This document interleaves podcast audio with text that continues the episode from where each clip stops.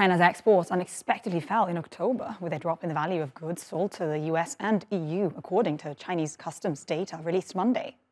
China's exports to the US fell by 12.6% in October from a year ago. And that's a significant figure as the US is China's largest trading partner on a single country basis. Exports to the European Union also fell by 9% in October after growing in September. Meanwhile, COVID restrictions in China are also hurting the economy. Apple said in a statement on Sunday that it has temporarily reduced iPhone 14 production because of COVID 19 restrictions in its primary China factory. For more on this now, let's go to Jameel Ahmad, who is Chief Investment Strategist for Middle East and North Africa at Alpari. Jameel, many thanks for being with us today. So first of all, can you help us clarify uh, what's uh, happening in China? As it's interesting to note that the slump in, in exports came despite a stronger US dollar. What's happening? What's your expectations when it comes to China's economy? So there's two factors at play here.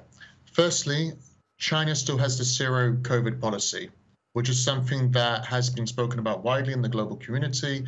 At the same time, it's measures that many other countries have removed, you know, as far as one year ago, some even more. So that is a limitation, perhaps, towards its own uh, efficiency, ex- continuing to export as well, which is also leads into the story as to why some regional countries in the South Asian region are benefiting from a decline in Chinese uh, manufacturing.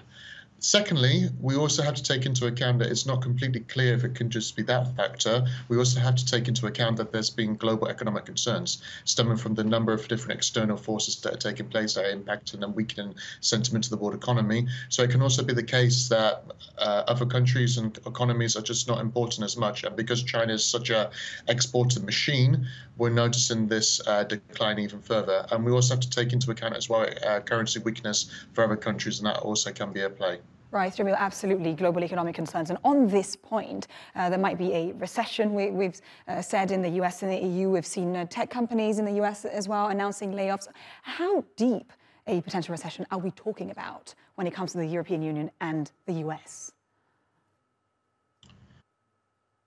This is going to be completely different to what we saw in the global financial crisis. The biggest question here is not how deep the recession is going to be, but how long things are going to last. And because of the number of uncertainties that stem from geopolitical risk and other unfortunate conflicts, we simply do not know how bad and how long things are going to continue to be on a, a negative path. And that would be the key take here. At the same time, we do see that co- companies will begin to react to the weakening global environment, which is why we're leading into a story now of major technology uh, companies such as Twitter and Meta later today allegedly going to be making staff cuts coming into the coming week.